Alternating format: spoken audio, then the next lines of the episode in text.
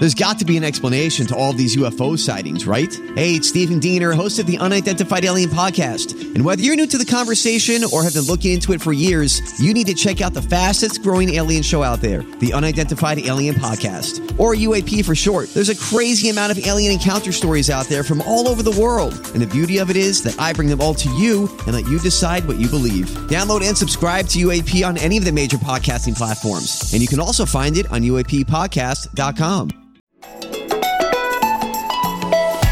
It's Thursday, May 5th. From inside the WTOP newsroom, this is the DMV Download, presented by Steamfitters Local 602. Learn how Steamfitters can benefit your business at steamfitters-602.org. Here are the stories we're working on today. Teachers have had enough. The Montgomery County Teachers Union says resignations and retirements will be higher than ever due to teachers feeling undervalued and overworked, with many planning to leave mid career. We go into the numbers and speak with the president of the American Federation of Teachers, Randi Weingarten, who joins us to talk about what other D.C. area school districts are seeing. What we know is that there's a bigger problem than there's been in a very, very long time. And from one essential worker to another, frustrated by conditions on the job, circulator bus drivers are on strike and expected to vote on a tentative agreement tonight. WTOP's Mike Murillo tells us about our area's latest example of workers banding together and demanding better. They were not treated as essential workers by their employer, even though they were told they need to come in, they are. Thanks for joining us. I'm Megan Cloherty. And I'm Luke Garrett. There's no getting around how difficult the last two years have been on teachers. Now we're learning that many Montgomery County teachers are calling it quits, with a plan to tell the school district they won't be back next year by the deadline of June 1st. WTOP's Kate Ryan has been following the challenges in educating during a pandemic. And Kate, ironically, on this Teacher Appreciation Week, many teachers are not only not feeling appreciated, but are ready to throw in the towel. Tell us you're hearing from maybe from the union that many of these teachers aren't even retirement age, right? Right. And uh, while I asked for a breakdown, this came out of a conversation with Marc Elrich yesterday. He hosted it with um, Jennifer Martin, MCEA, that's the teachers union in Montgomery County.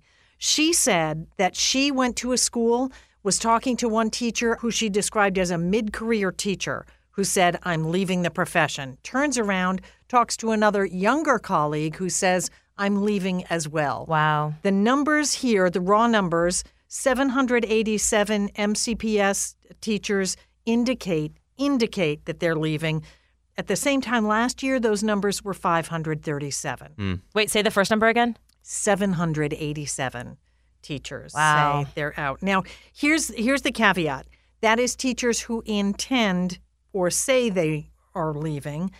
A study that's cited by Education Week shows that intent to leave and actual turnover often don't mesh. So we don't have an official who's actually filed the paperwork and truly heading for the doors. We did contact Montgomery County. I did hear from them today, and they said they will have information for me on this next week. Mm. And I did ask for a breakdown. When we talked to Jennifer Martin, I said, Is this a demographic bump? In other words, we have a lot of teachers who are retirement age anyway. And again, she insisted, No, we have a fair amount of younger and mid career teachers leaving. And that's always a, a, a great concern. And sorry, who is Jennifer Martin? Okay, Jennifer Martin is the president of the MCEA, that's the Montgomery County Education Association, which represents teachers in the Montgomery County school system. Got it. So is it common for these younger teachers to kind of drop off? Absolutely. A lot of people enter the teaching profession and then find it is far more challenging than they expected, or maybe they're young and they want to start a family and find the the money doesn't make sense for them anymore. Right. So the number of teachers who have less than five years, typically, and this is nationally, tend to leave the profession. And that's a problem as well, obviously, because you have a lot of people that have been trained and now they're leaving. So schools are consistently having to look for new talent all the time. And teachers have been leaving the profession as things have gotten so much more difficult with virtual learning, with the pandemic. Um, I recall Montgomery County saying to maybe substitute teachers or past teachers, hey, we need your help if you want to get back into this. Do you think that's going to be the same situation, maybe? I mean, is that what it's looking like? You always look for experience, so it is very common to go to retirees and say, Are you thinking of subs? Come on in. And I will say, when I taught, um, a lot of our best substitutes were retirees because, Yeah. again, they had the experience, they know the system. Many of them get called back to the same school. They're a known quantity, the kids like them, et cetera. And it may be getting tougher. This is what they're all going to have to look at. And um, it's always a concern. It's always a concern for any um, field. We're seeing it with police officers, for example, concerns about recruitment. Does the pipeline coming in match the demand you know you're going to face when teachers leave? That's always a huge question. And is the hope that, you know, just the pandemic will fade and this lack of attrition will just kind of pick back up in a few years? Are officials just holding their breath, basically? I wouldn't say that. I, I think everyone is is doing everything they can to to be fair to make sure that they get these positions filled. But I will tell you, going back, and again, it's been about almost 20 years since I've been out of the classroom.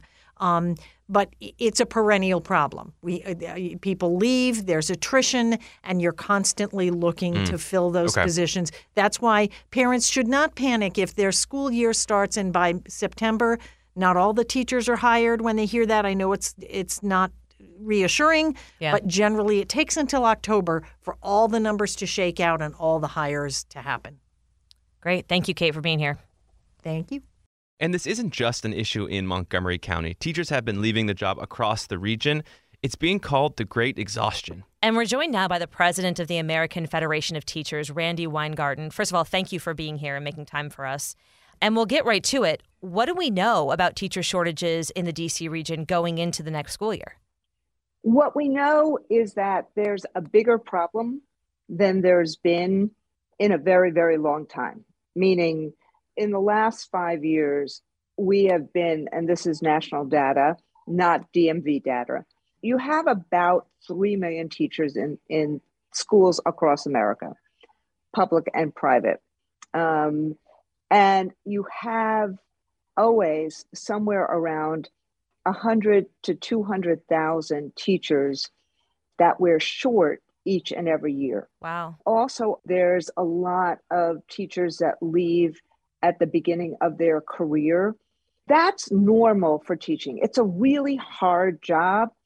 So, if you add on top of that what is going on now, you see a huge shortage in four respects. Number one, just like what you've heard anecdotally from Montgomery County, dependent upon the poll you take, you're seeing between 40 and 60% of teachers mid career basically saying, This has been a really hard year, um, much harder than I ever anticipated.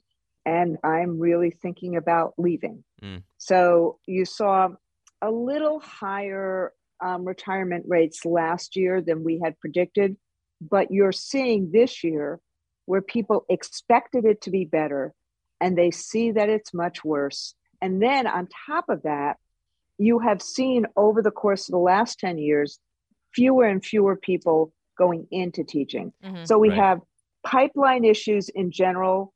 We have um, diversity pipeline issues, but equally, if not more important, the people who know what they're doing are not waiting till retirement and are just saying, I just can't do it anymore. And we're seeing this all play out in Virginia. The Department of Education reported last summer that the number of unfilled teaching positions across the Commonwealth has increased by 62%. So, with a number that large, what's at stake here? How is this really playing out inside the classroom between teachers and students? Well, it plays out in lots of different ways. Um, number one, when you have positions that are unfilled, like, you know, what are we talking about? Uh, teachers who teach bilingual, teachers who teach special needs kids.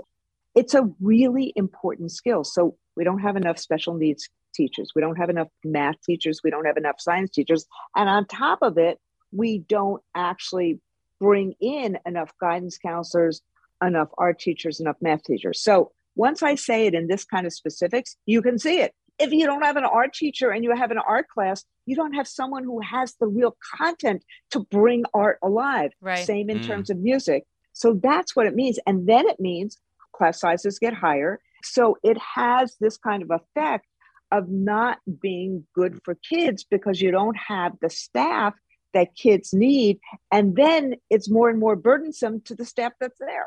Let me mm. just say one of the really important things that have happened this year, which is part of the reason why things are so fraught, is that the powers that be in states, the federal government, they basically said, okay, this is, you know, we're going back to as if this was, you know, September 2019, not September 2021. And you're going to be required to do the same curriculum, um, follow the same testing guidelines, the same pacing guidelines. So, what happens if in your class a kid needs more time? What happens if you have kids, which is what's happening this year, where, you know, there are some kids who caught up immediately, there are some kids who didn't. What happens when you're heterogeneously grouped and you need to give kids more time mm-hmm. and they're mm-hmm. not on grade level? All of this is on teachers and at the same time, they have to follow the same thing as if it was a regular school year. That, on top of the shortages, is what has made this year so hard. And yet, still, teachers are teaching. So, Randi, what I'm hearing is we're in this historic moment of a teacher shortage across all schools. So, what's the answer here? What's the solution? There's there's a lot of money between still between American Rescue Plan and you know the state and local um, funding that joe biden gave every single state there's still money to hire people if we can find people. What states then have to do and localities have to do is say that they're going to continue to do this. The, the issue really is is there really a teacher shortage or is there a shortage of jobs that have the respect and dignity that that we need to have? And frankly if we could change that so that there was a real alignment of respect, then I think you'd see people come into the profession and most importantly, stay in the profession because teachers want to make a difference in kids' lives. Thank you so much for your time and, and filling us in on, you know, where teachers really stand here and what's at stake. Thank you. And after the break, workers from behind the wheel organized a strike in DC. We'll talk about why and what they got.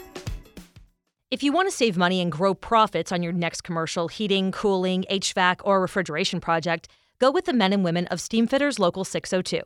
You can trust the experience of its workforce, members who have expertise in heating, air conditioning, refrigeration, and process piping to deliver work that's on time and on budget.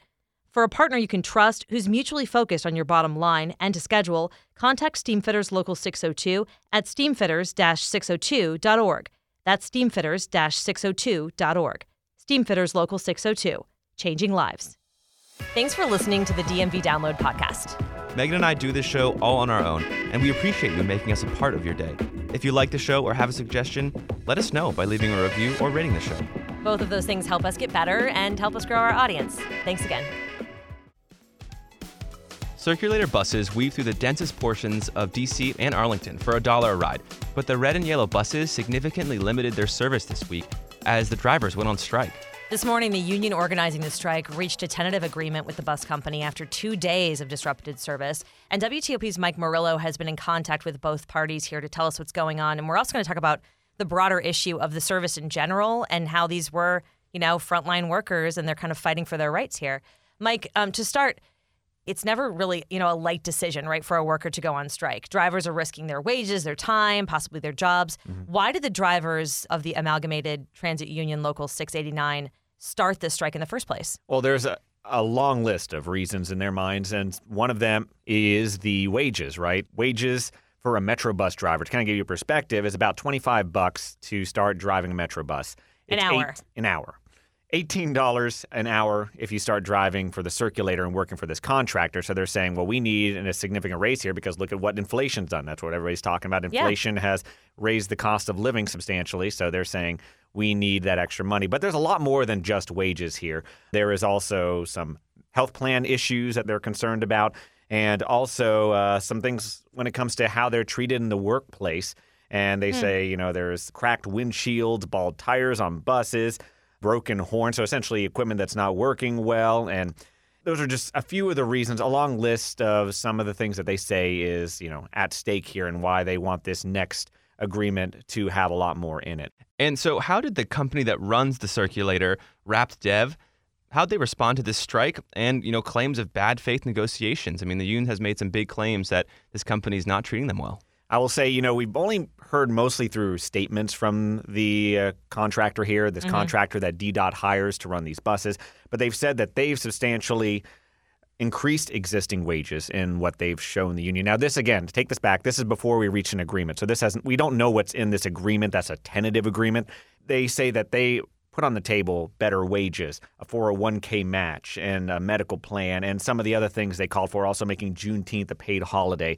But where the union came back saying what they offered was still not enough. It didn't put their workers, they say, up to where they need to be, especially with inflation and that sort of thing. And they want to make the jobs more attractive for circulator bus drivers so right. you know people don't leave.